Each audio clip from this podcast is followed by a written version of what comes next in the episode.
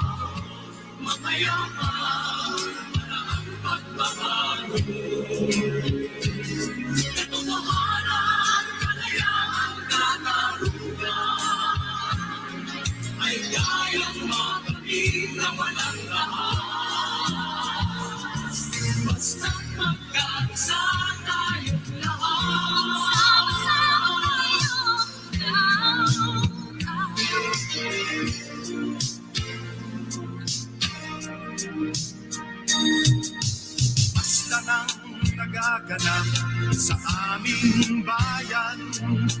Magkasama ng mahirap at mayaman. Kapit bisig, madre, pari at sundalo. Naging langit itong bahagi ng mundo. Huwag muling payagang umira lang dilim. Tinig ng bawat tao'y bigyan ng pansin. Magkakapatid lahat sa Panginoon. Ito'y lagi nating dadandaan Pilipino sa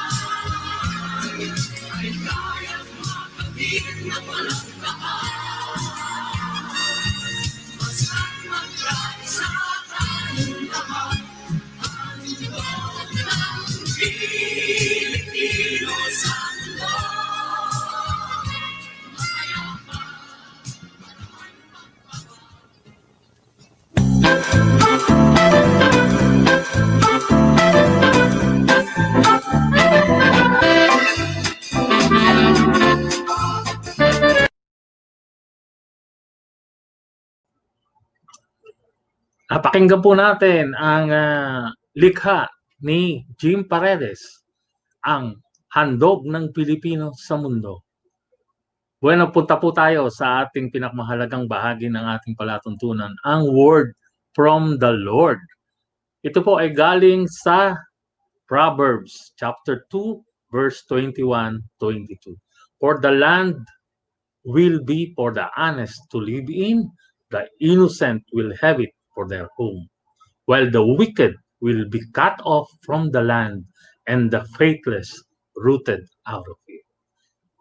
Sa ating po sariling reflection, dito pinapakita po ng ating ah, banal na kasulatan na ang ating mundo ay para po talaga sa mabubuti, sa mga tapat at mga walang ah, masamang hangarin para sa kapwa. Ito po ay hindi para sa mga mapanlinlang, sa mga mandarambong at iba pang mga masasamang ugali. So yan po ang ating word from the Lord, Proverbs 2, 21-22. Pagbabalik po natin, papakilala na natin ang ating special na bisita. Commercial break muna tayo. Sa simula ng araw, fresh! Pagdating ng uwian, you can't hide that smell.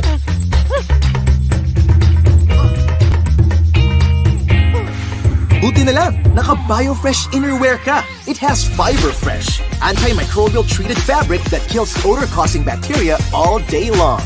Kaya kahit dumaan na maghapon, fresh pa rin ang feeling. BioFresh, hygiene redefined.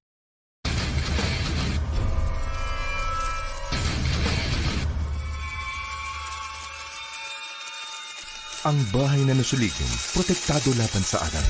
Tanging Solignum ang kayang magbigay ng total termite solution. Soilguard para hindi makadaan ang anay sa lupa. At Solignum para protektado ang kahoy laban sa anay, bukbok at fungi. Para may total protection laban sa anay, isolignum ang kahoy at isoilguard ang lupa. Solignum, the total termite solution.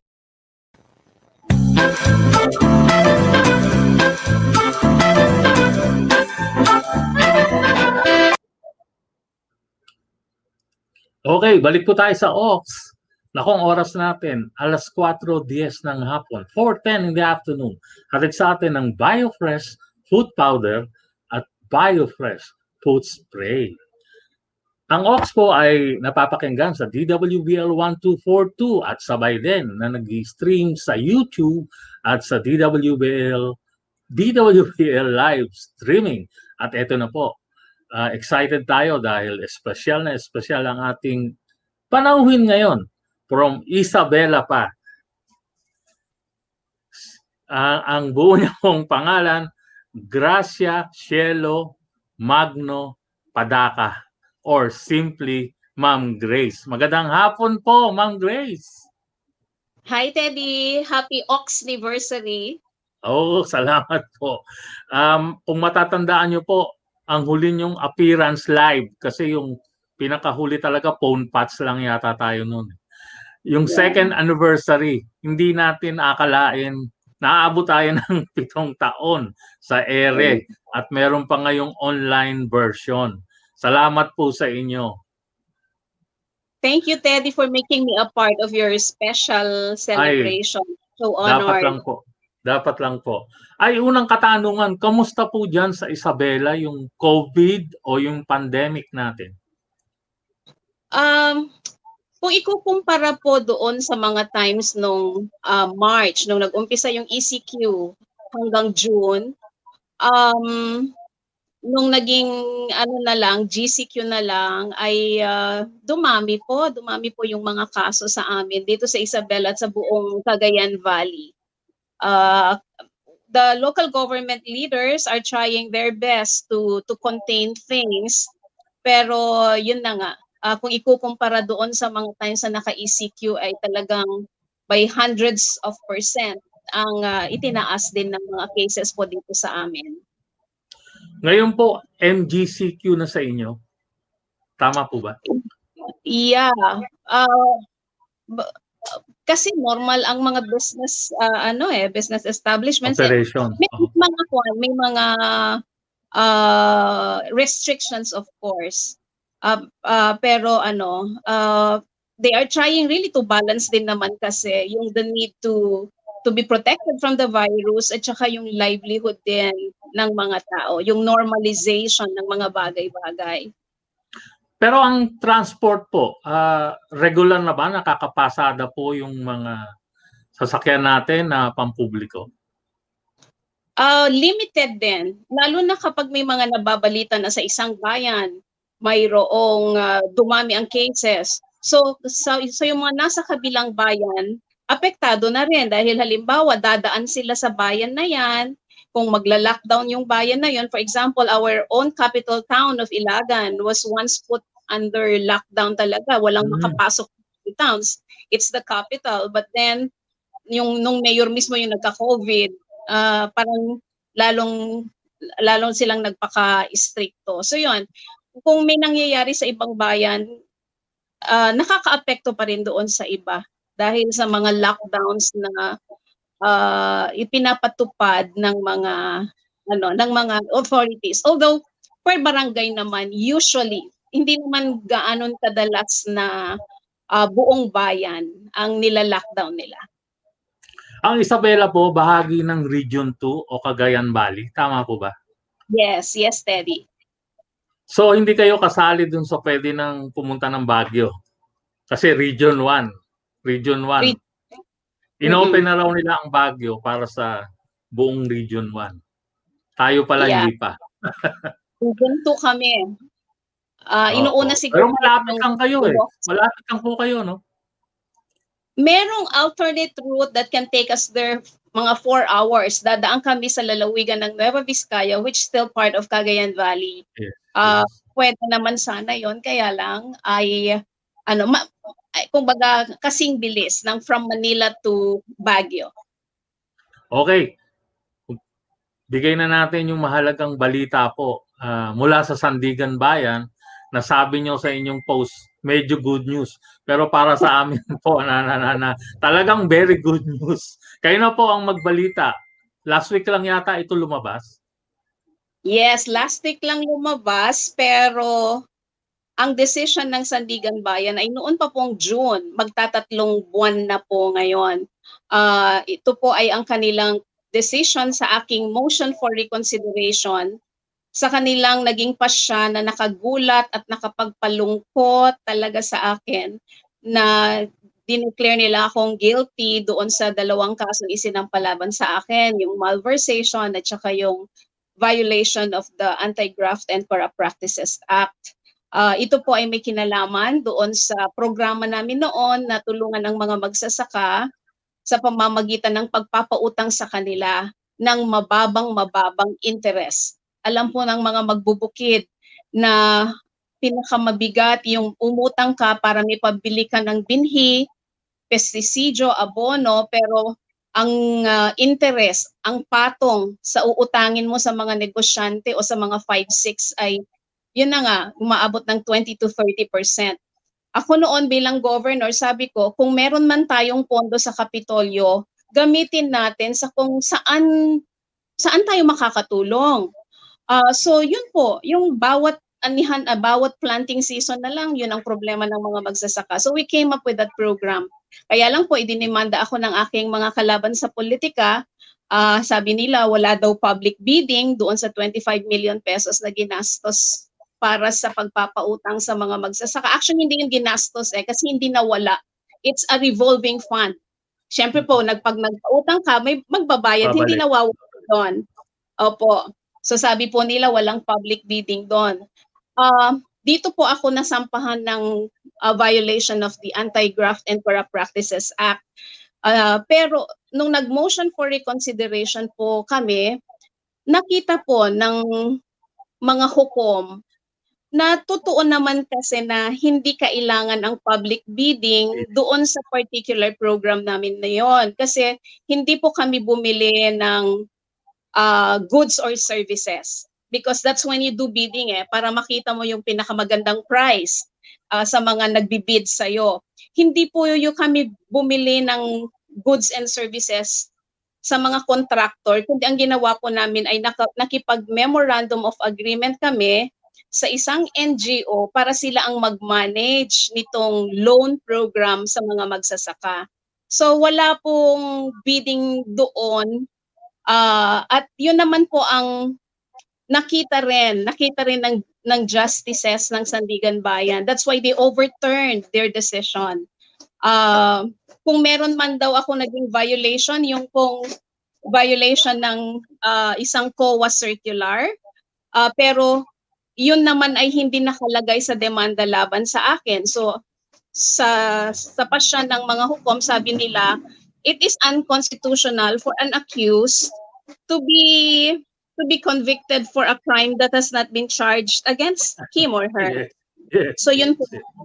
Ah, Ma'am, na- yung, yung una pong justices o yung set ng justices na nagbaba ng negative para sa inyo, iba na po ba yung nag-reverse o the same set? sila rin po, sila rin. Sila rin. Yes. So nakita lang, nakita lang nila yung punto nyo ngayon. Yes. Yes. Na humaba na humaba ng isang dekada na ba? Mahigit. Ah, to 20 noong ito ay isinampa against me 2007. So Yes, di 30 13 Go. years ago. Oo, and then noong kumilos, kasi pag nag-ombuds ka- man ka naman, matagal bago rin naman sila gumulong yung proseso. Nag-umpisang gumulong ang proseso mga 2010. Tapos, hearings 2012 hanggang 2018, so six years. And then 2019 yung decision. Ang masama lang po, eh, yung ibang tao, eh, mali na yung pagkakakilala sa inyo na malamang hindi pa nila nababalitaan yung reversal ngayon. Yes.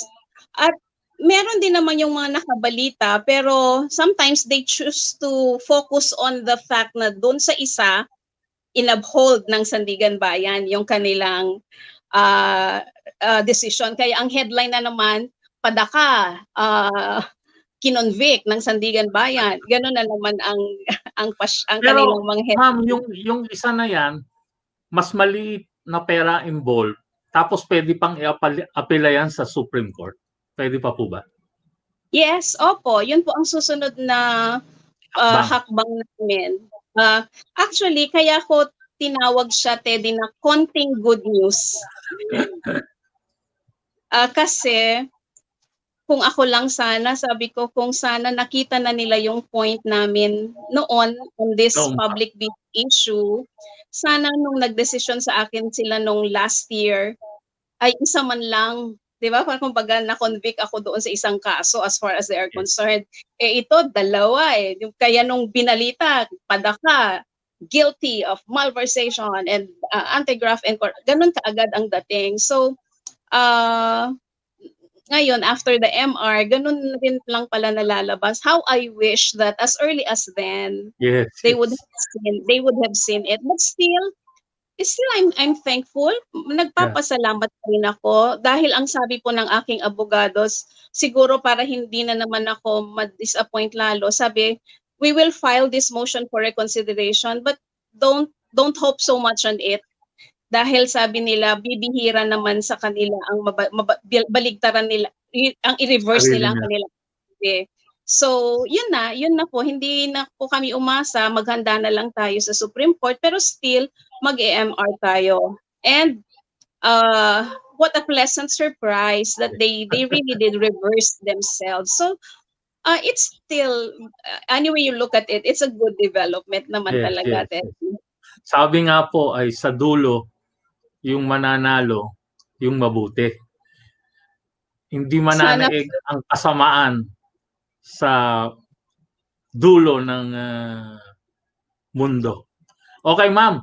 Ah, na ka-standby na si Seb Sarmenta. Ah, siya po yung ah, kilalang broadcaster. Ah, professor din po siya ngayon sa Ateneo. Welcome, Seb Sarmenta. Hello, good afternoon. Uh, it's an Take it honor. away. To, it's an honor to be in the presence of an Ramon Magsaysay awardee. Awardee. Yeah. Salamat, um, ah, 2008. yun, 2008. medyo ni-research natin bago tayo pumunta. Ah, Seb, ang, in- Seb, ang bago yung tanong mo, Grace, alam ang mo ba kung Grace- ilan lang yung naging politiko o politiko na nabigyan ng recognition ng Ramon Magsaysay? ah, ilan lang. Okay. Ang ang- bilang ko lang, apat eh. Okay. Sige. Tama Konti ba, lang ma'am? naman. Magtatanong Konti na ako. Salita na- ka pa ng salita dyan eh. Ano ka ba? Wait, kaya mo Game. ma kumpare ko Game. yan. Ah, Game. Ah, ang tanong ko lang naman, ma'am, konti lang naman. Um, ganun pala ang pronunciation ng pangalan mo, Padaka, no? Hindi Padaka. Madalas sa news, Padaka ang sinasabi, no? Opo. broadcaster Ah, na broadcaster. Yun ang tamang pronunciation, Padaka. Kasi po, kaming mga taga dito sa probinsya, especially kaming mga Ilocano, padaka, ganyan. Pero noong nag-college na ako, nanibago ako kasi ang tawag sa akin na ng teacher ko, padaka, yung mga mga mga kaklase ko, padaka. Uh, you're a sportscaster, Seb, and you must know, of course, Coach Dalupan. Pag sa amin yon Dalupan ang aming pronunciation. Okay, okay. Na- That's nice to learn. I've been to your province many times uh, during the uh, the cycling tour. Uh, uh, enjoy na enjoy kami sa mainit at saka sa uh, paitang kinakain dyan sa inyo. Um, Uh, questions po. Balita ko broadcaster kayo nung araw. Um, paano kayo nag-umpisa sa broadcasting at uh, anong storya ng buhay niyo as broadcaster? Um, well, merong kinalaman sa pagiging physically disabled ko, Sev, dahil noong maliit pa kasi ako, lagi akong nasasaktan sa pag tinitignan ako ng mga tao, tapos uh, yung mga bata, ginagaya yung paglakad ko. Sabi ko, sana kung mayroon man akong magiging trabaho at kung makagraduate man ako, gusto ko yung ano yung naririnig ko sa radyo kasi sila uh, naririnig pero hindi nakikita. So, parang naging childhood dream ko yon. And then, uh, pagkatapos kong mag-graduate ng accounting at makapasa bilang certified public accountant, umuwi ako sa probinsya at ang at uh, nagkataon noon na snap elections between Cory and Marcos at uh, nangangailangan sila ng volunteers to cover the snap elections. And mm-hmm. nag-apply ako Nakuha naman po ako, off the air po ako doon na taga bilang lang ng mga boto na pinapasa sa NAMFREL, yung mga ganoon. And hindi naman inakala ng sino man na ang Aquino ang mananalo over Marcos after the EDSA revolution. And then na nagkaroon na ng press freedom, dumami ang newspapers, dumami ang TV channels and radios at sabi po nung uh, nung boss doon sa radio station, huwag ka nang umalis, Grace. Huwag ka nang mag-volunteer lang. You stay, you stay in that booth. So I stayed until 14 years after. Wow, ganun pala katagal. Paano nakatulong po yung pagiging broadcaster niyo nung pumasok na kayo sa public service? Ano yung mga natutunan niyo as broadcaster na nakatulong sa inyong pag-go-govern? Unang-una po yung ano, yung bilang broadcaster kasi ini-interview mo lahat, pati mga sundalo, pati mga doktor, pag inireklamo sila sa mga public hospitals, yung mga judge na tungkol sa kanilang mga desisyon. Kaya sabay kaming nag-aaral, al- nalalaman namin yung mga legal terms, mga demurrer, mga prosecution, because you cannot discuss things on your radio program if you do not understand these things. I was able to know more about the bureaucracy because we would talk about regional directors of different offices. So doon po, kaya nung naging governor ako, hindi na siya bagong mundo sa akin. Uh, yun nga lang, dati ako yung ako yung nag iimbestiga sa kanila o nag interview sa kanila. Nung ako naman na ang nasa posisyon, sila naman na yung uh, ah, nag interview sa akin at nag-oobserba sa akin. Okay, last question ko. Alam ko may mga nag-aantay pa. Ano ang advice mabibigay niyo sa mga ating mga kapwa broadcasters sa probinsya? Maraming challenges so na-face, lalo na sa probinsya. Uh, marami silang mga issues na ina-address. Anong advice na maibibigay niyo based on your experience both as broadcaster and as a governor po? Sana po ano, uh, bumalik tayo sa mga basic na yung get the facts first uh, before airing anything. Kasi ang daling makasira ng reputasyon ng tao kapag mali ang sinasabi tungkol sa kanya, nakakasira ng buhay, nakakasira ng emotions, at saka pati na rin ang minds ng listening or viewing public nalalason kapag hindi totoo ang napupunta sa isip nila uh, more than at any other time in history, dapat mas maging responsible, accurate, and fair ang ating mga broadcasters because many of our people who just depend now on social media do not know the difference between legitimate media and fake fake media organizations. Ang mga legitimate media po like yung Inquirer, Philippine Star, Rappler, GMA, ABS, uh, yung pong nagpapadala sila ng mga reporter para ma-check yung mga bali-balita. Hindi yung meron lang nag-post sa tweet o sa Facebook, yun na ba yun? Yung, yung ganun po. Uh, sana ay uh, ma-neutralize natin yon. It's been an honor to meet you, Grace. Uh, pa, pa, padaka. Yan, alam ko na ang pronunciation niya. Thank you. Teddy, maraming, Teddy, maraming salamat. Thank you. Anytime, anytime. Basta ikaw. Kung pwede nga weekly. Lolo na ma'am yan. Lolo na yan, pero kasing edad ko yan. Yan. Kaya ako naging kumpare yan. Salamat po. Salamat, Salamat, Seb. sir. Salamat. Okay, ah, yan po si Seb Sarmenta na nagtanong tungkol sa broadcasting career ni Ma'am Grace. Dahil matanggal siya sa Bombo Radio. Ilang taon po? Mahigit sampu pala? Labing apat? Labing apat. 1986, EDSA Revolution to nine, to 2000. Nung ano, nag, nag, umpisa ang millennium, sabi ko magbagong career naman ako. Okay, ma'am. Ah, yun namang dalawa pa, pero bago sila, mag-commercial break muna tayo. Okay. Sa simula ng araw, fresh! Pagdating ng uwian, you can't hide that smell.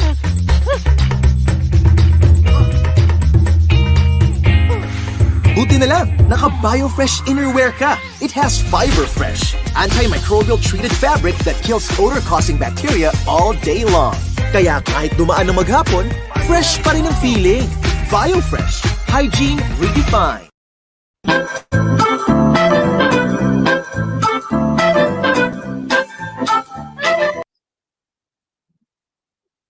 Okay, balik po tayo sa o- oras ng kaalaman at saya.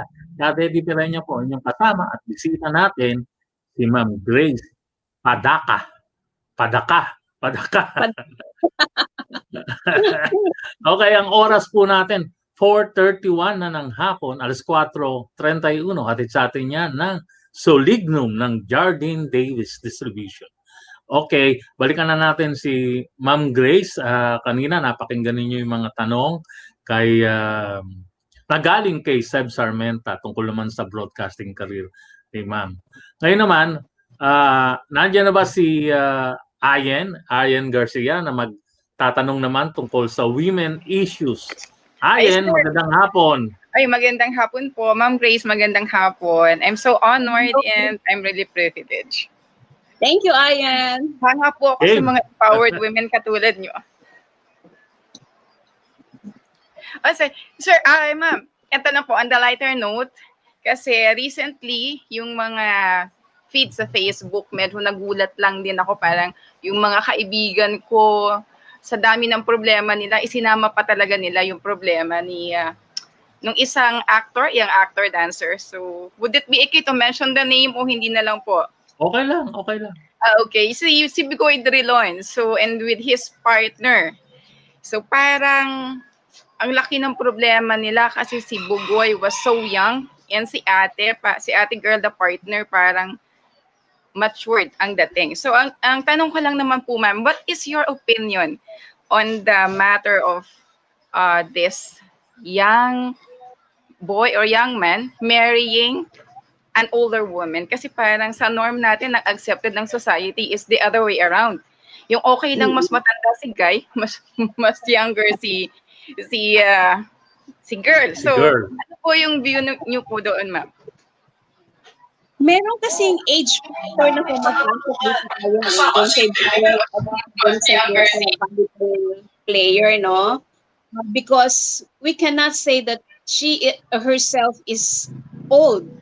Uh, uh, dahil she herself was young during that time. true. 20, 20, yeah. Oh, so parang we cannot apply on her the same measures that we apply to the cougars. Di ba? Yun ang sinasabi, yung cougar na pag siguro 50 years old na siya or 60 years old tapos a younger man, again, yun hindi mo na masyado rin mababati kasi, kasi ma- matanda na nga sila. Ah, alam na nilang ginagawa nila. Kung 50 yung isa, 40 yung isa, they are all both adults.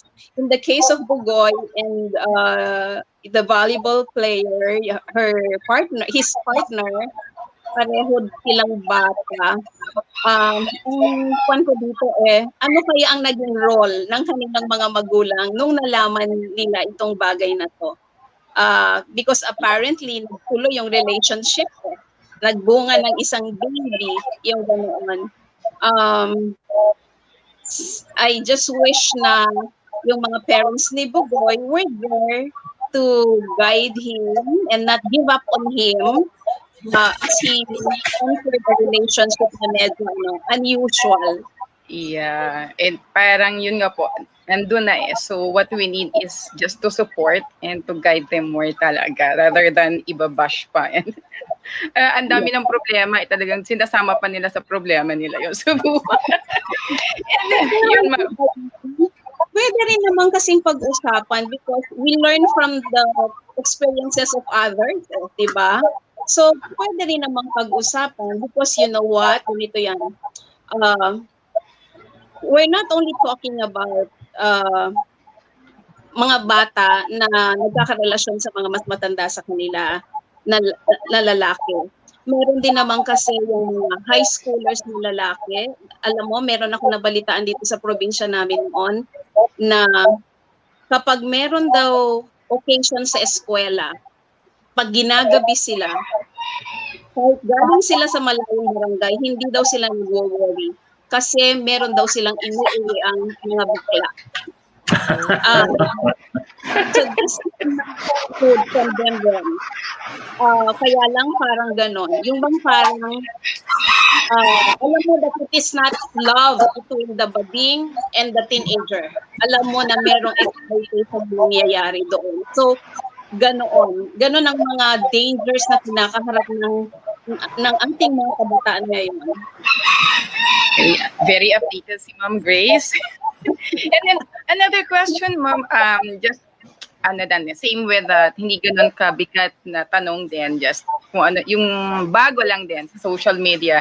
It's about um, women who are who choose to wear flashy dresses or medyo revealing So parang on account of rape. So should they be blamed for choosing such kind of uh, dressing or ganong kind of expression para ba ma-express nila yung kanilang pagkababae? So dapat ba silang sisihin or what what's your stand on this? On account of rape and catcall. Okay. Medyo manang ako eh.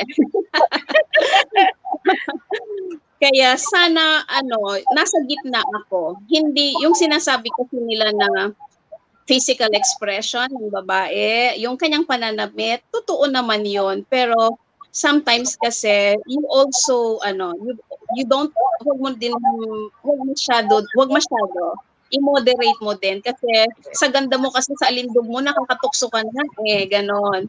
It doesn't justify ah, uh, it does, pero hindi ibig sabihin, hindi ibig sabihin na kung may mananyansing sa kanila, may mag-tweet sa kanila, pasweet sa kanila, o kaya lalo na kung may mang rape, hindi yung ever, ever justified. Kahit anong suot nung babae. Yung bang parang humanga ka, siguro lumaki yung mata mo, hanggang doon ka na lang. Huwag, huwag kang, don't go beyond that. Because uh, yun talaga yung pananamit ng babae eh. Pero sana, kung gusto ng mga babae na makaiwas sa mga mga pervs na ganon, eh, for their own protection na rin, ay, sige, din, they protect themselves also by, ano, by not endangering themselves with yung clothes na masyadong mapanukso. Oh, I definitely agree with you, Ma'am Grace also. And then on last question na po, Ma'am, kasi may mga nakaantabay pa pong ibang magtatanong sa inyo. Ito medyo um, serious. Not really, but um, yun, nasabi ko nga po kanina, I really admire you for being an empowered women. And I say that women belong in all places where decisions are being made. So on that note po, should we encourage um, more women, more empowered women to run for public office, consider, lalo malapit na po yung election? Oo, yes, Ayan. Thank you for that wonderful question. Kasi nga, ano, noon ko pa sinasabi sa aking mga columns noon sa Abante, sa aking mga radio programs noon, na sana pumasok din ang maraming babae sa politika. Kaya naman natin eh. Kaya, kaya ang nakakalungkot lang kasi na ang mga uh, babaeng nasa politics ngayon ay dahil lang asawa sila ng ng ng mga naging mayor na ng matagal, kung baga bench warmers lang sila. at saka yung iba naman ay mga anak and then susunod na naman ng apo.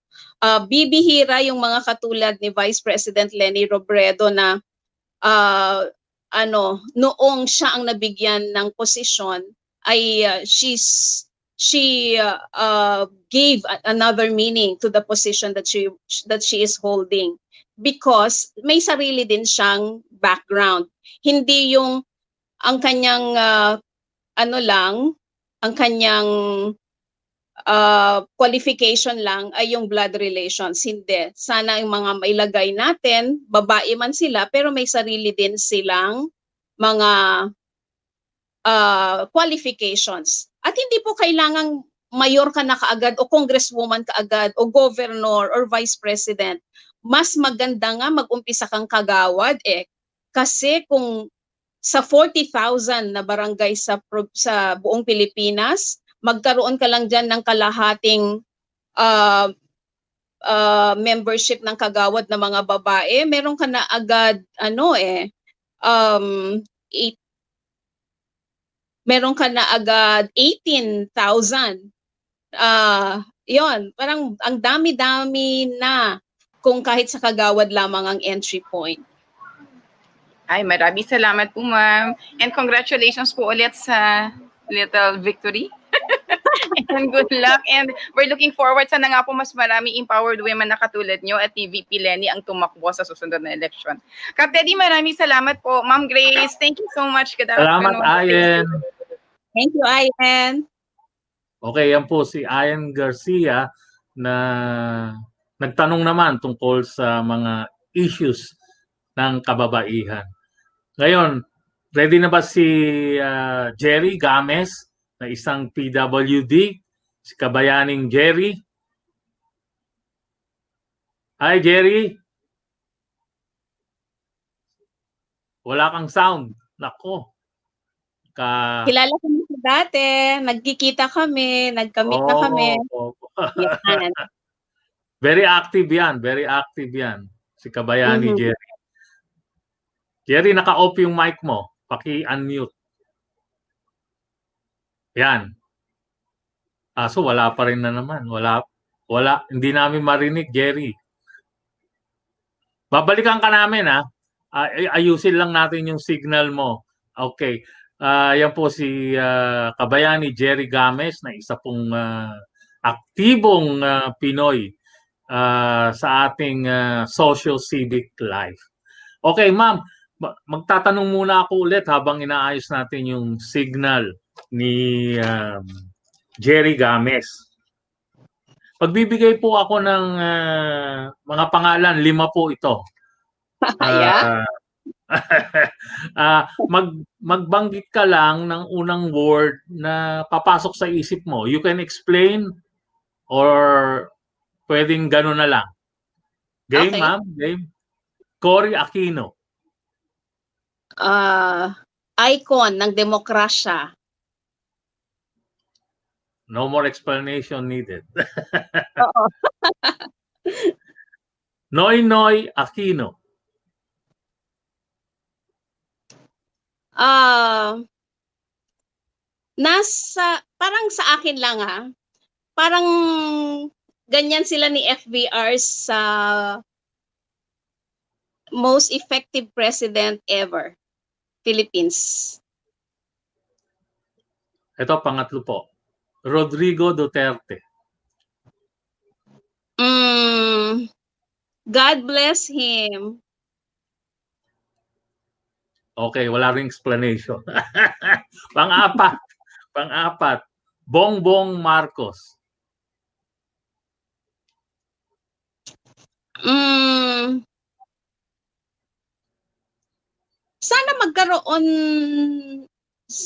sila ng totoong chance na i-prove na ano na hindi nila sinadyang pahirapan ang bansang Pilipinas sa kanilang pagiging makasarili. Yung chance na yun, eh, hindi naman kailangang nasa posisyon sila eh sana sa ngalan na rin ng kanilang ama at sa ngalan na rin ng, ng pangalan nila, uh, it would be nice na they will be able to prove to us Filipinos that ano, hindi nila talaga sinadya na pahirapan tayo sa pamamagitan ng uh, paggamit nila ng hindi tama sa resources ng Pilipinas nung sila ang nasa kapangyarihan. Okay, panlima. Medyo nabanggit nyo na siya kanina. Lenny Robredo. Oh, she's doing very well. Um, ang dami na rin niyang challenges, pero ano, kinakaya niya. Kinakaya niya. And with grace and dignity and love for the country. Okay. Uh, ready na kaya si kabayani Jerry Games? O Jerry, unmute. Ayan. Wala pa rin. Wala kaming marinig, Jerry. Sound. Wala kang sound.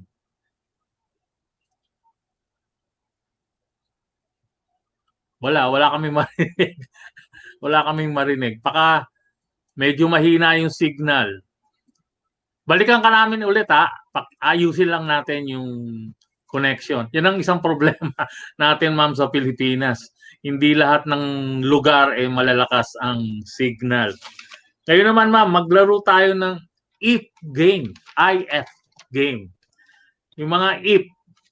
Unang if. If you ano can yun? talk, if game ma'am. If.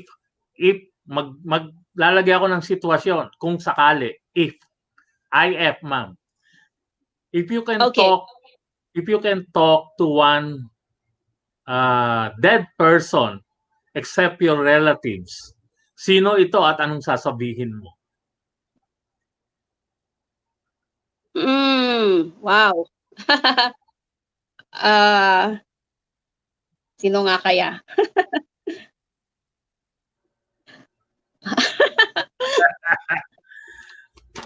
oh Oh, sige, laktawan sige, natin sige. muna ma'am so, sumalaktawan muna natin yon number two muna Okay, okay. O kung hindi po kayo napunta sa politika ano kaya ang ginagawa nyo ngayon Siguro ano, ah hindi na kasi ako broadcaster nung napasok ako sa politika. Isa na akong CPA working at the Commission on Audit. Pero I don't see myself din na nagta- magtatagal doon noon. Um, siguro, ano, yung nagsusulat ng libro and at the same time nagtuturo.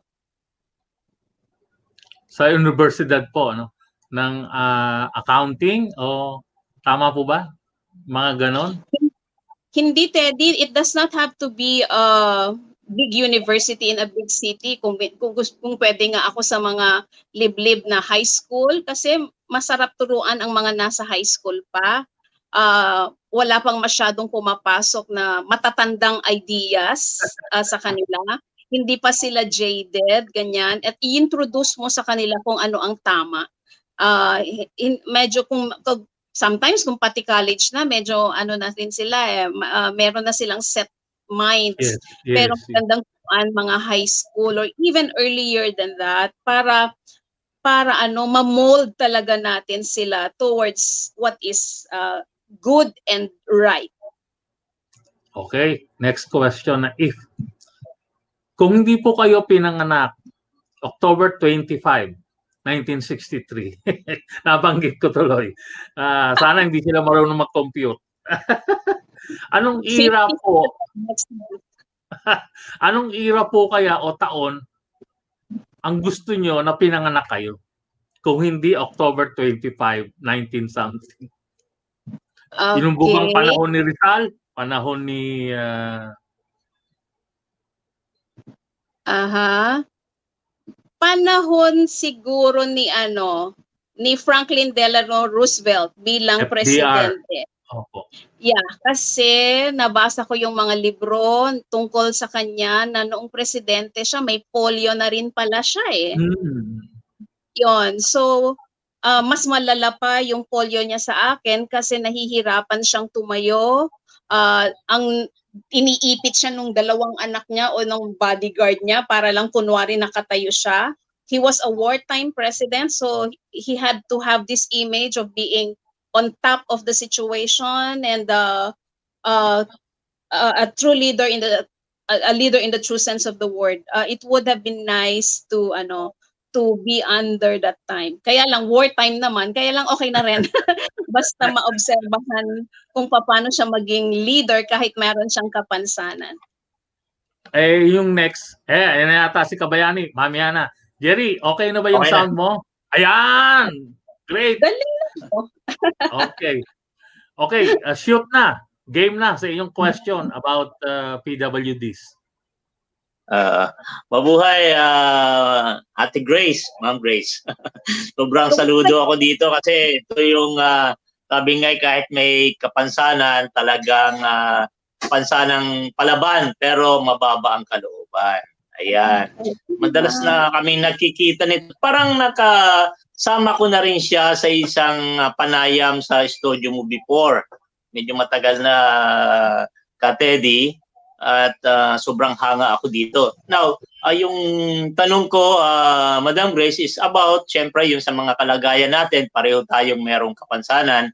Ikaw ay sa paa at ako naman ay ah, ah, isa yung kamay. Pero hindi ako pumapayag na isa, isa't kalahati. okay. Ah, sa mga katayuan natin, ah, palasa kasi yung discrimination. Siguro naman, personal mo na ranasan mo yan.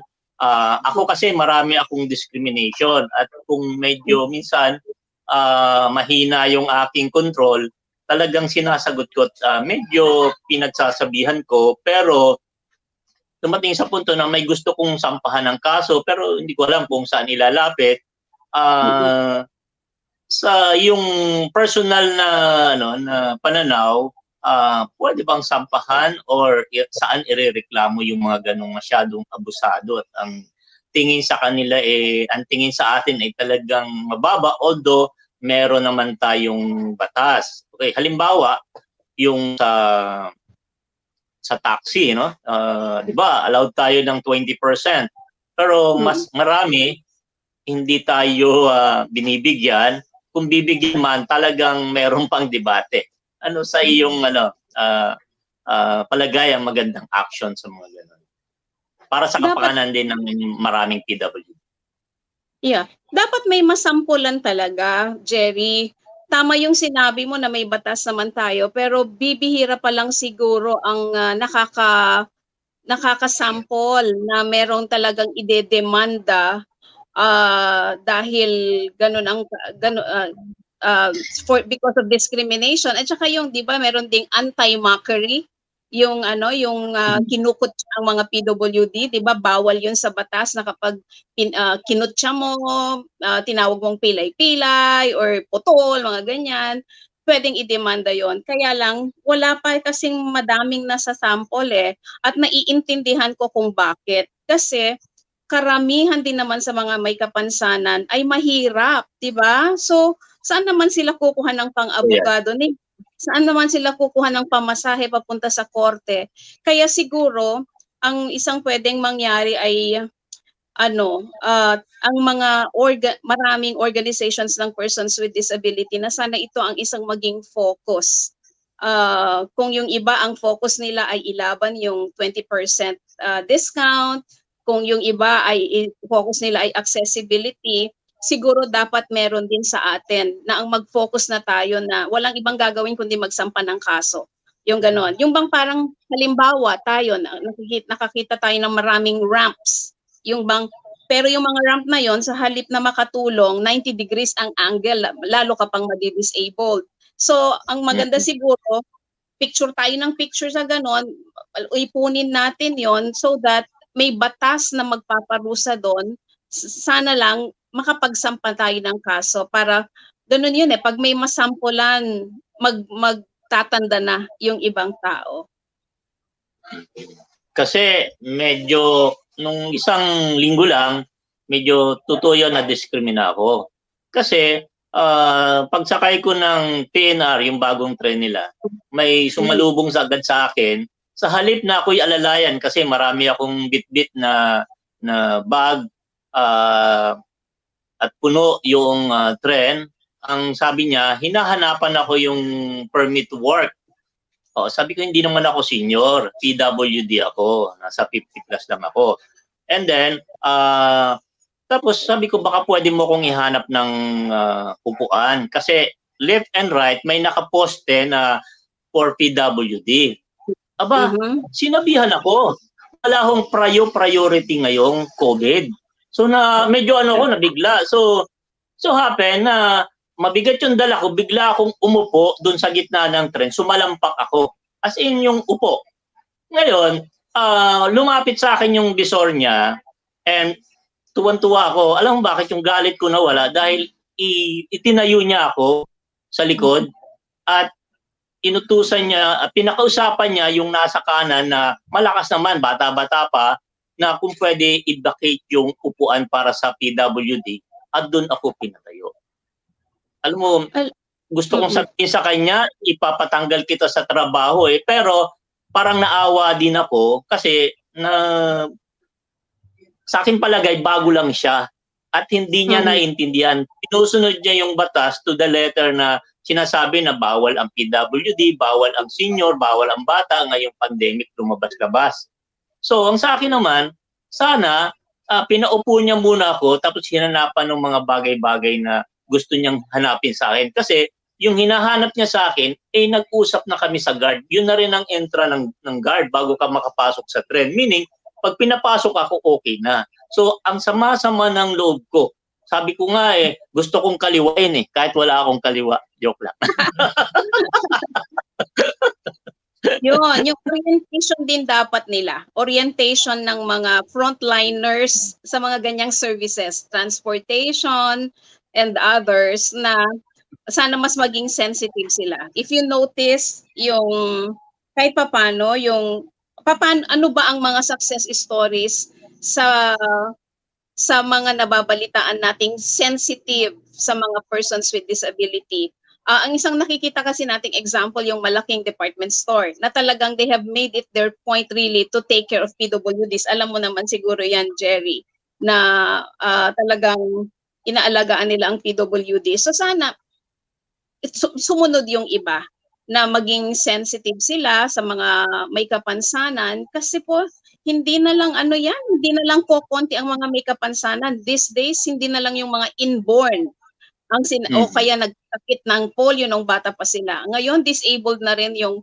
diabetic na naputulan ng paa, yung uh, yung normal na namuhay ng hanggang 60 years old siya pero na stroke, paralyzed na yung kalahati ng katawan.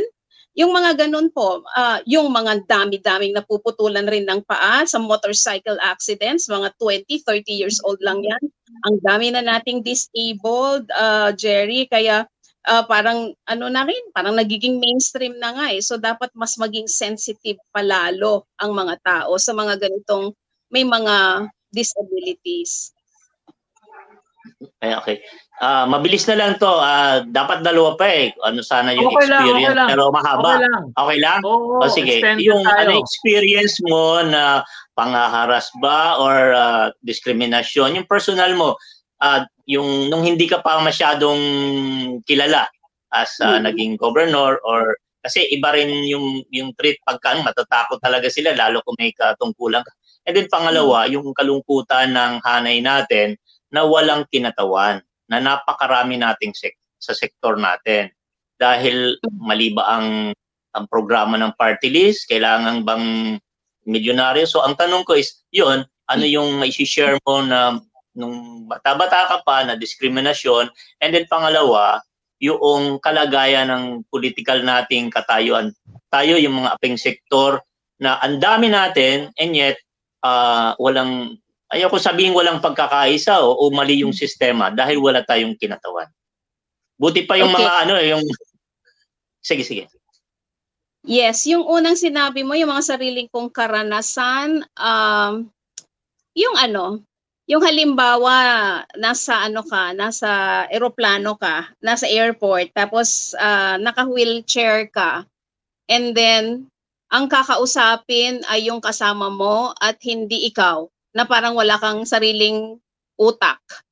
Nang tingin sa iyo ay wala lang, ah, bagay lang. Uh, pwede ka namang sumagot eh sa mga tanong nila pero parang wala ka doon. Saan pupunta yan? Saan mo dadalhin yan? Yan ang tawag nila. Yun, na, na-experience ko na yan.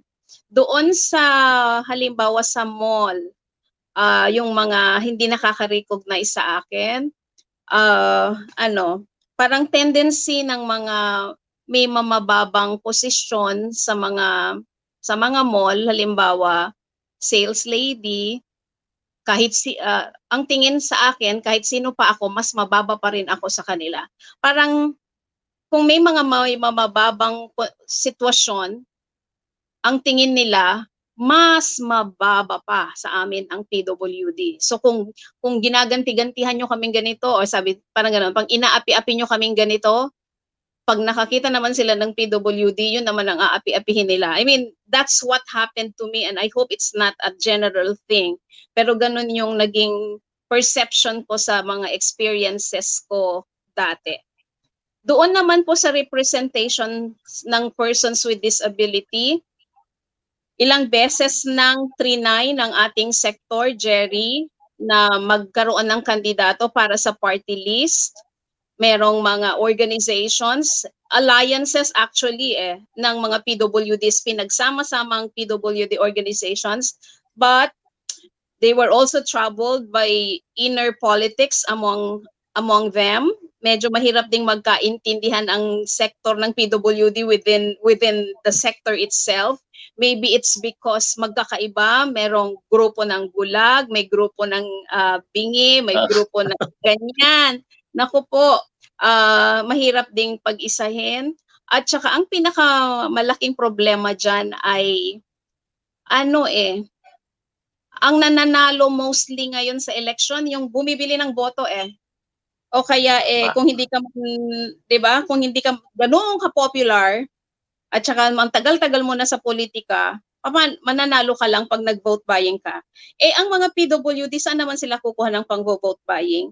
Ang tingin lang sa PWD kapag election yung ano, sus magsusunduin sila. 'di ba Ganon yun eh.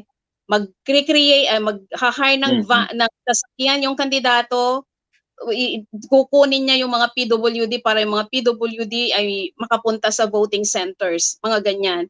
So, sino pa ngayon ang iboboto ni PWD kundi yung nagpapasahe sa kanya, yung sumundo sa kanya. So, parang ginagamit. Parang nagagamit pa. Yes. So, sana, kung medyo mahirap pang pangarapin yon dahil dahil baka hindi na naman magtagumpay, sana na lang ano suportahan natin yung mga advocates ngayon ng PWD, yung mga senador na talaga, yung ganon, yung mga congressman na talaga, na kahit hindi sila PWD, they who have their own voices and who, they, they who have strong voices in Congress, sila na lang ang lapitan natin. I think there are a number of senators who are focused also on the plight of persons with disabilities. Hindi kailangang may kapansanan ang lumaban para sa mga may kapansanan. Tama. Okay. Pero uh, kahit konting minuto, uh, siguro uh, sa susunod na election tayo courtesy of BWBN at kung papayagan wow, tayo okay. So ma- ma- masarap pag-usapan kasi ako yes. mismo nanlulumo doon sa katayuan dahil sabi ko bakit taga Negros ka lang, taga Bicol ka lang, may partido ka, bakit nananalo? Anong sector ba yon? Ano ba ito? Uh, pero uh, tama ba kung i-quote ko na dahil karamihan sa kanila nananalo dahil nga yung uh, sa pera? Dahil sa pera. Yeah, 'di ba galing ako sa Commission on Elections at kami ang nag uh, sa sala noon ng mga party list. So nakikita namin sino ba ang nasa likod ng mga party list ng security guard, ng OFW kuno, ng ano, eh yung mga politiko din eh. At uh, secu- uh, ano sino ba nasa likod ng electric cooperative kuno o ano mga politiko meron meron pa nga nagbebentahan ng party list eh. Okay, ito party list ito sikat na. So pag napasikat na nila yon, ibebenta na nila sa mga dynasty. Ganyan. Lokohan. Pinagkikitaan sa madaling sabi. So, yun talaga ang problema ng ano ng ating politika siguro. Talagang uh, sa akin palagay ang maraming problema natin mula sa PWD, mula sa kababaihan, mula sa uh, electoral proseso, yung kakulangan siguro ng tunay na pagmamahal. Kasi ibahagi ko lang ito dahil uh, sa ano ano man sipatin mo yung problema ng ating bansa, domino e-, effect. Ito ay naka-umbrella sa isang malaking problema natin. Ang kawalan ng tunay na pagmamahal ng kanyang bayan, mamamayan sa kanyang bayan. Kasi kung yung mga pinuno natin may matinding pagmamahal, magsasakripisyo, sariling gasto, sariling pera ibibigay, hindi magnanakaw. So ang mangyayari niyan, wala nang mahirap, uh, hindi naman wala, pero mababawasan, may panagot tayo sa edukasyon, sa mga magsasaka. Sa ngayon, ilang pamilya lang ang nakikinabang. Yun ang masakit na katotohanan. So, uh, tama yung sinabi mo na talagang dapat uh, yung mga may nagmamalasakit sa bayan, uh, babae man, may kapansanan, sa, kahit sa simula pa lang, kahit kagawad, sumubok at uh, ibigay yung sarili para sa bayan. So, may gusto ko lang na sana may panawagan mo sa mga ka ka ano natin, katulad nating maraming eh, may mga kapansanan. Marami tayo eh, malawak yung mga may pamilya na Meron ba kayong ano, may data ba kayo? Ilan ng PWDs? May data ah, ba kayo? Ilan? Ilan ang PWDs sa Pilipinas? Wala akong masyadong data pero before parang nasa uh, ah, 600,000 yung pagkaka ano ko, pagkakaalam. May mga 600,000. Ah, maliit pa 'yon, no? Maliit pa 'yon kasi kayo? Ilang ilang percentage kaya? Usually 10% of a Yun population. Nga, 10%. Ah, napakalaki mm. nun. Yes. Pwede na kayo mag, pwede kayo mag-elect ng senador. Oo, kaya lang eh, eh hindi naman kasi nga eh, kung vote buying kasi. Wala tayo noon. Hindi, pero, pero kung labing dalawang, labing dalawang senador eh, di ba? May labing dalawang senador, siguro kung may 10% kayo, yung isang religious sect, sabi nila, nakakapag-elect, basta solid lang. Isa lang naman mm-hmm. eh. Di ba? Kung magso-solid lang kayo sa isa. Sa probinsya kasi, Teddy, ang, ang kalakaran ay ano, pagdating na ng uh, a few days before the botohan, merong sample ballot na si politiko, si vote buyer, hmm. na lahat yan dapat uh, kung bibigyan kanya ng isang libo o 500, i-straight mo yon I-straight mo yung kung ano yung nakalagay sa sample ballot nila. Kaya ano, kaya uh, walang makakalusot na ano na wala sa ballot nila. Alam mo ba nakakalungkot nga eh, yung yung nung 2016 elections, yung 8 diretso, mm-hmm. 'di ba? Yeah, 2019 po. 2019 yung 8 diretso oh, po. Yeah uh, last year, otso diretso yon. Pero alam mo, dahil sa, sa, sa bayan, sa, sa sangguniang bayan, walo yung kandidato. Yung otso diretso term na yon, ginamit ng mga vote buyer. O ayan na, otso diretso tayo, lahat ng nandyan na sangguniang bayan ko, yan ang iboto nyo. Yan ganon, ganon. Kapalit nung pera na ibinigay sa kanila. Eh yung naman kasing mga kababayan natin, uh, sumusunod dahil nakatanggap, yun, tapos kapag ganito na, na nahihirapan sila, wala, nagsinisisi nila, pero sila rin naman kasi ang bumoto doon sa mga namumuno. Ma'am, tanong ko sa inyong dalawa ni Jerry. Yun ang problema, yun ang sitwasyon sa baba. So meron ba kayong uh, panukala o suggestion paano natin ma-reverse yung ganong problema? Ako kung vote buying, matagal pa yun. oh. Lalo na ngayong uh, pandemic. True. Oo. When I was at the COMELEC, I thank God that I was able to be part of an organization which was always a mystery to me. And uh, I came up with the conclusion na the COMELEC is so focused on the conduct of the elections kasi ang dami rin naman kasi papel na lang, ballpen, mga stapler, mga ganyan, million-million. Naka-focus talaga sila in the conduct of the elections. But what kind of the quality of the elections, yun, ang medyo wala, walang, walang focus doon. So sabi ko, eh, ang milyon-milyon ang ginagastos natin dito, eh, ang binibilang lang naman natin are results of vote buying. Wala rin, di ba? Parang sana, ano, san, sana ay yung maiba ito. Ngayon, malapit na ang elections doon sa Amerika. Ang panawagan nila sa Amerika, si President Obama, go out and vote, go out and vote. Yun ang kanilang ang panawagan kasi ayaw nang bumoto ng mga Amerikano. Sa atin sa Pilipinas, yung mga bata, they cannot wait to be 18 years old because they want to vote, because they want their votes to be vote. Yung ganyan. Uh, uh, hindi problema dito sa atin ang pag encourage na mag-vote at mag-register. Meron nga double registry pa eh. Ang problema sa atin ay paano huwag i-equate ang boto sa pera. And it's a it's a big issue na sana po darating ang panahon na uh, mayroong will to try to stop it. Jerry, ikaw. Nandiyan po ba si Ah, Jerry? Yan, okay, Jerry, sa ikaw. party anong- ko naman, Oo. ah, ah, medyo mahirap simulan pero kung meron lamang mag-initiate ah, kasi malawak yung hanay ng kabataan, sila talaga yung pwedeng ma-educa eh, ah, ma-educate. So edukasyon yung sa aking nakikita diyan.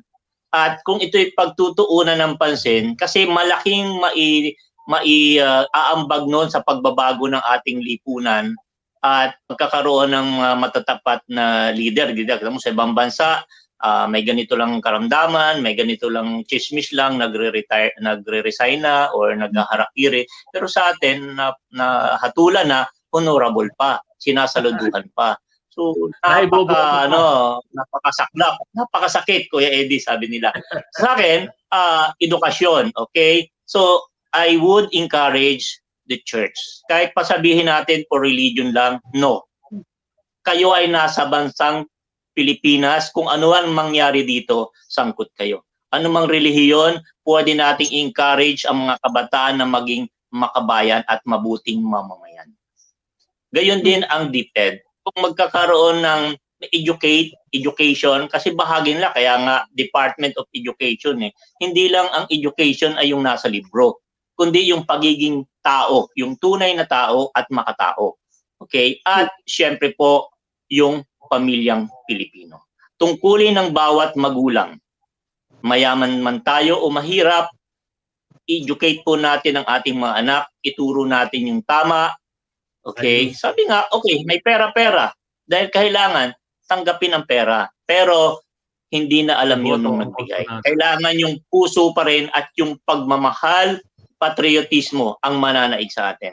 Dahil kapag yun ang nasimula natin, itong lahat ng mga ginagawa nating mga ah, mga problema, yung mga nararanasan natin, lahat yan, ah, tingnan natin yung mga makabans, makabayang ah, mga pinuno ng iba't ibang bansa o ah, patriotic na mga country, sila ay matagumpay. Disiplina pa lang talagang inaayos. Ang Pilipino susunod yan kung may tamang nagpapasunod. Kaya Soon. yun ang Jerry, ating panawag. Soon na yan, soon. Oo, oo. Sige, wag lang tayong manghinawa manalangin. Okay? Yun, Isama tama. natin sa panalangin ang ating bayan. So wag lang tayong maging pa pansarili kasi pag dumating na yung punto na apektado ka, which is talagang maapektuhan tayo, ah saka lang tayo ma- mag ah, magko-comment or magbabatikos pero ano naman ang maidudulot nito. So, ipanalangin natin na ang bansa natin ay magkaroon ng ah, mga husay na leader na may takot sa Diyos. Pangalawa, may tunay na pagmamahal sa bayan. At pangatlo, yung handang itaya yung sarili para sa bayan. Harap Yun na po ang natin. ating Oo. Jerry, mga binabanggit mong mga qualification, kaharap natin ngayon. Si Ma'am Grace, tsaka Ah. ikaw mismo. Tsaka ikaw mismo. habang Oo. habang Okay. may mga kababayan akong katulad ni kabayanin Jerry at si Ma'am Grace, hindi ako nawawalan ng pag-asa dito sa ating bayan. Marami na nagsasabi sa akin, pati mga kapatid ko, umalis na raw. Nandun na sila eh. Pati yung anak kong isa nando na rin sa ibang nasyon. Pero ayoko, ayokong umalis dito. Habang meron pang mga taong katulad ninyo. Salamat, kabayanin Jerry. Oh, isang isang ano lang, mabilis na ano, sige. yung isang nabasa ko, sabi niya, the nation is shaped not by great men, but by those ordinary who dare to believe that impossible is possible. Galing. Salamat po. Salamat po. Okay, ma'am, basahin ko lang yung ibang mga komento. Ah, si Father Raul ng Quiapo Church, binabati ka. Ah, teka, ito pa. May maganda Hello, pang ah, sinabi si Ian Rojas. Magandang talakayan. Maayos na pamumuno ang siyang ay siyang inaaresto. Grabe sila. Yun nga ma'am, di ba? Baliktad eh. Yung mga sinasampahan ng kaso, yung mahuhusay eh. Tapos yung pinakakawalan, yung mga guilty. Di ba parang irony ng buhay natin sa Pilipinas. Oo nga. eh. Kaya kahit may good news, yung iba talagang tuwang-tuwa na sila. Ako, I moderate my my joy. Pero ma'am, yon talagang nananalig pa rin tayo. May magandang mangyayari. Ah, hindi tayo pababayaan ng poong may kapal. Sabi nga Yeah. doon sa Proverbs ah, chapter 2, 21, 22 yung binasa ko kanina. 'Di ba? Oh, ang ang ang ah, mundo ay para sa mabubuting tao. Yung mga wicked, yung mga mandarambong sa politika at yung mga kasabwat nila, mawawala din yan sa darating na panahon. At siguro yung Pilipinas tatanghaling isang hindi naman great nation kung hindi isang progresibong bayan. Ma'am, merong naiwan tayong katanungan kanina. Yung kung Okay. sino yung gusto mong mamit o makausap, baka si, baka si Roosevelt din. Kasi tao mo. Si Juan siguro. Sino nga ba talaga? Yung Ah, ah, ang hirap ano. Juan siguro yung yung mga ninuno natin kahit na siguro mga 1960s lang yung mga lolo natin meaning naabutan natin sila so dead na si lolo ganyan pero ang gusto ko makausap ulit sila kasi ibang-iba na yung panahon natin sa panahon nila. Yung ano, Tama. yung mayroong palabra de honor, mayroong dignidad, Isang meron salita. yung isang salita, yung pakikipagkapwa na Alam ko, meron yung ka nung, maraming bumiktima sa iyo noon yung walang isang salita yung mga kausap mo. Oo nga. Oh, yung mga yung mga importante sa mga lolo at lola natin noon na ano na 'di ba pag ah, ah, Ma'am, ikaw, yung, yung mga yung mga lolo't lolo mo ba, naabutan mo na adult ka na, na teenager ka na? Ah, yung maternal grandparents ko hanggang ah, high school ko sila, first year high school na nandito yung lolo ko. Pero hanggang college nandito yung lola ko, yung nanay ng nanay ko. Pero may regular kayong pag-uusap. Yes, kasi ang ang routine namin noon basta Sunday, ako ang kasama nilang nagpupunta sa misa. Kasi ah, alas 4 ng madaling araw yung first mass ang pinupuntahan nila. Tapos sila yung nag-e-angelus, nagro-rosary, ganyan. Ah, I may have ha- have evolved spiritually now na I am more of a Bible reader than a rosary reciter now but uh, yung ipinamulat nila sa akin na may Diyos, na there's a higher being, that we worship the one who created us, galing yun sa mga lolo at lola ko. Kaswerte po kayo kasi ako, kay isa-isang grandparent ko, namatay, 4 years old pa lang ako. Yun din ang Ah. gusto ko siguro. Tama ka. Mm. Yun ang gusto kong makausap. Oo. Ma'am, isa pa, isa pang kung. Ah, ito naman po, kung sakaling ah, hindi kayo nagka-polio, sigurado tayo na mas marami kang achievements ngayon. Nag-agree ka ba doon? There are times hindi. sabi ko, sabi ko siguro kung hindi ako nagka-polio, hindi ako masyadong uh, bookish, hindi ako masyadong nag-aral, maglalakwatsa din ako. Ganyan. Hindi ka, hindi ka si Tapos Grace. siguro Oo, siguro kung kung strong yung pa ako, siguro wala ako sa Pilipinas, nasa abroad ako. So, siguro na, na-realize ng Lord, may tendency tong grace na to na umalis.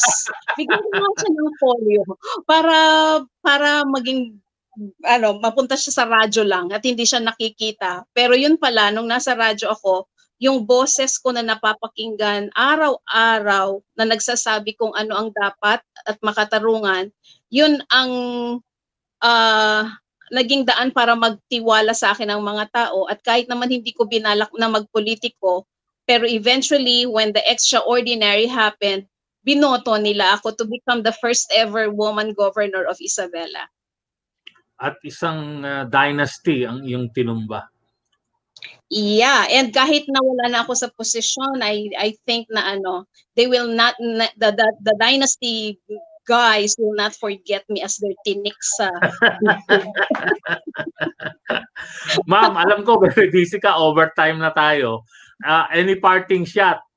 Baka sa susunod pa kasing anniversary ka namin ulit makausap. Ay, ngayon ba't may StreamYard na? Okay lang ako Oo sa iyo. nga, ano? But my parting message, lalong-lalo na on the occasion of uh, the anniversary of Ox, the Ox anniversary, ay ano, uh, salamat sa mga taong katulad mo, Teddy, because uh, I have known you for for a number of years already. Sabi ko si Teddy hindi siya isang politiko, hindi naman siya isang ano, wala siya sa gobyerno, pero yung concern niya sa sa sa nangyayari sa bansa ganun na lang. Uh, yung bang uh, kung ako siguro nasa 10% mo lang ako Teddy eh. Siguro yung, yung mga nagawa ko sa gobyerno was because I was in authority. I had the power, I had the authority, I had the resources as governor. That's why I was able to do things. Pero ikaw, uh, wala kang ano eh, hindi ka sinusweldohan, hindi wal, wala kang sariling uh, wala kang resources from others but you use your own resources, you use your own network to spread love of country.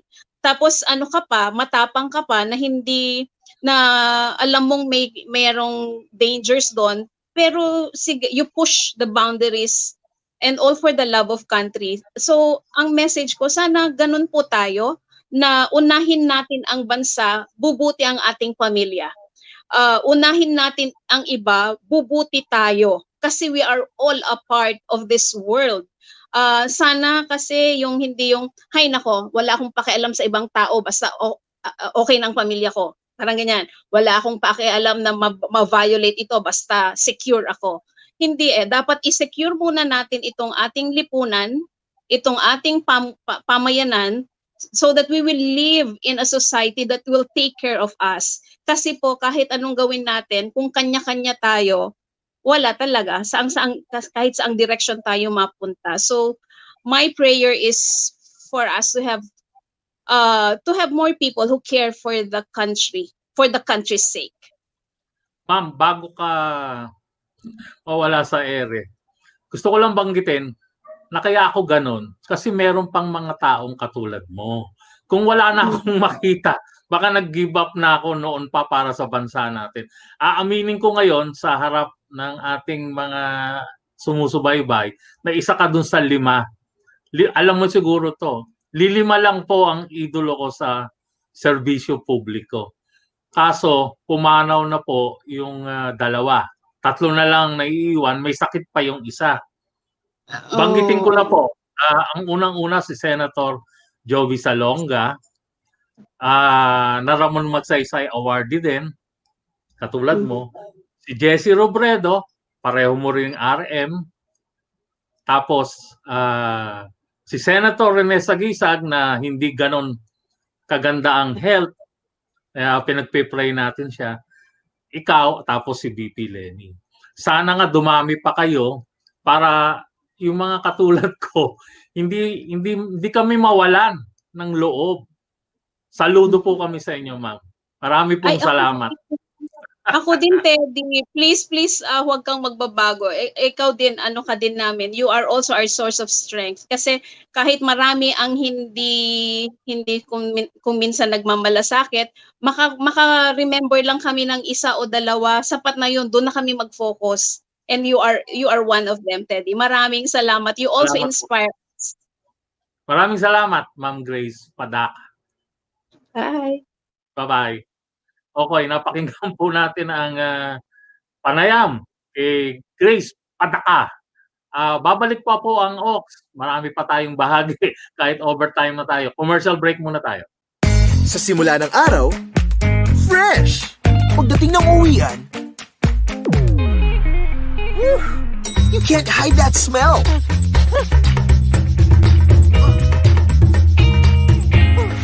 Buti na lang, naka-BioFresh Innerwear ka. It has Fiber Fresh, antimicrobial treated fabric that kills odor-causing bacteria all day long. Kaya kahit dumaan na maghapon, fresh pa rin ang feeling. BioFresh, hygiene redefined.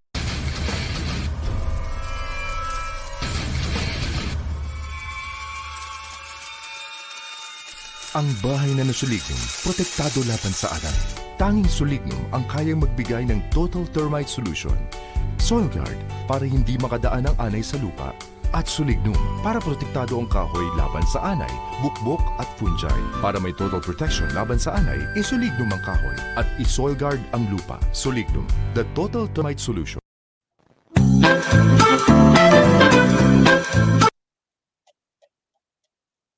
Balik po tayo sa Ox. Ako, ang oras natin, 5.25 na, 25 minutes na po tayong ah, overtime. Pero siguro mga hanggang 5.30, 5.35 dahil marami pa tayong iba pang bahagi. Ang oras po natin, 5.26 ng hapon, natin sa atin ng BioFresh Food Powder at ah, BioFresh Food Spray. At siyempre po,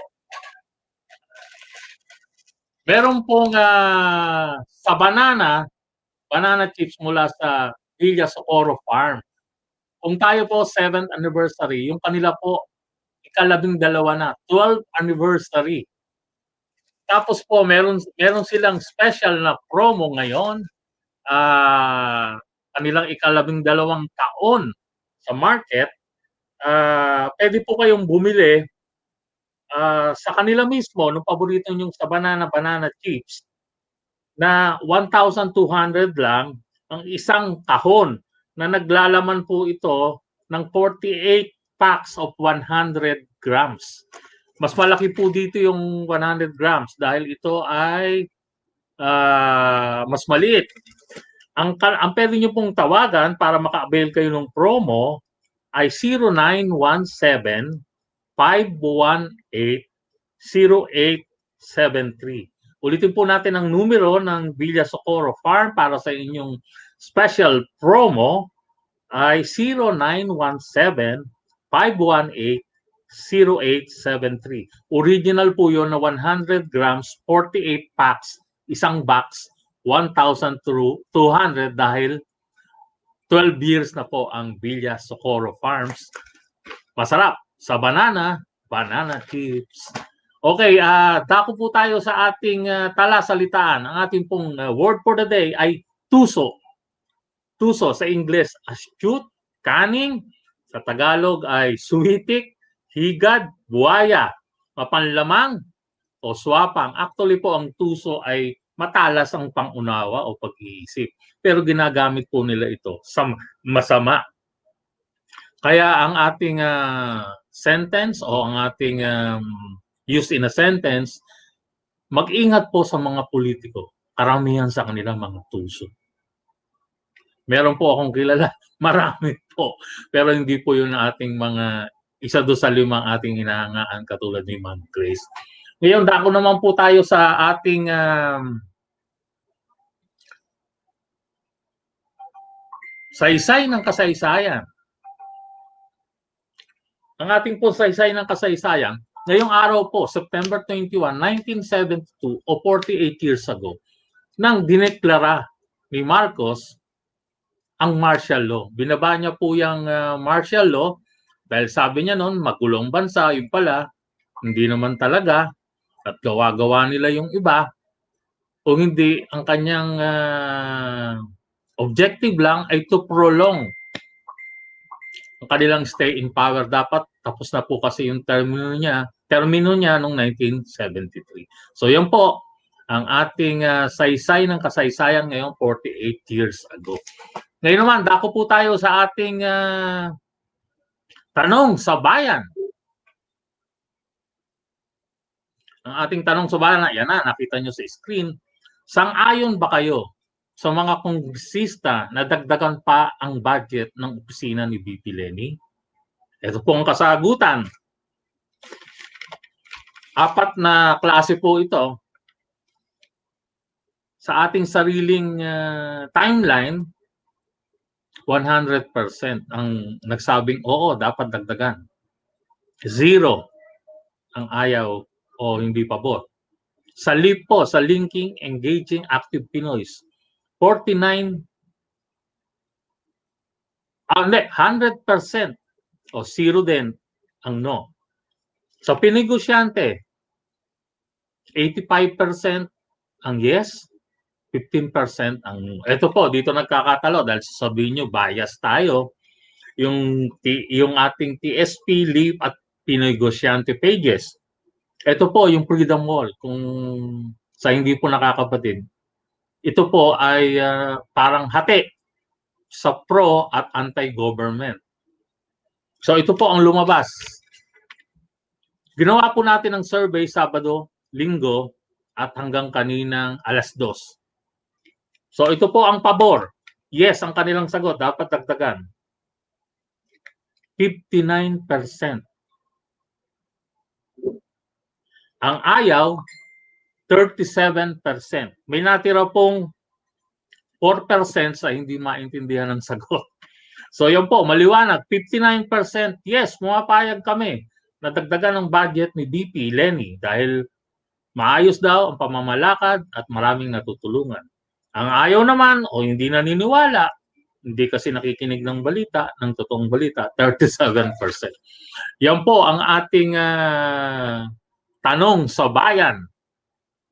Bueno, hindi na po tayo magpapa ah, tagal dahil over overtime na overtime na tayo. Magpapasalamat lang po tayo sa mga iba pang ah, sumubaybay, sina Bong Bautista, sina Christy Peralta, ah, si Ian Rojas, ganon din si Lorena Suarez de los, San, de los Santos. At ang napili po nating makakatanggap ng special prize ay si Ian Rojas. Ian, kontakin mo kami para sa iyong papremyo mula sa ating mga sponsors galing sa, sa banana, banana chips, ang ah, Jardine, ang Solignum at Soil Guard, at syempre, ang BioFresh, socks at underwears. Ang atin naman pong kasuotan, Obra Yuan, ang polong gawang Pilipino, kilala sa buong mundo. Okay, ito pong inyong lingkod, Ka Teddy Pereña, nagsasabing, 1, 4, 3, Pilipinas. Salamat po.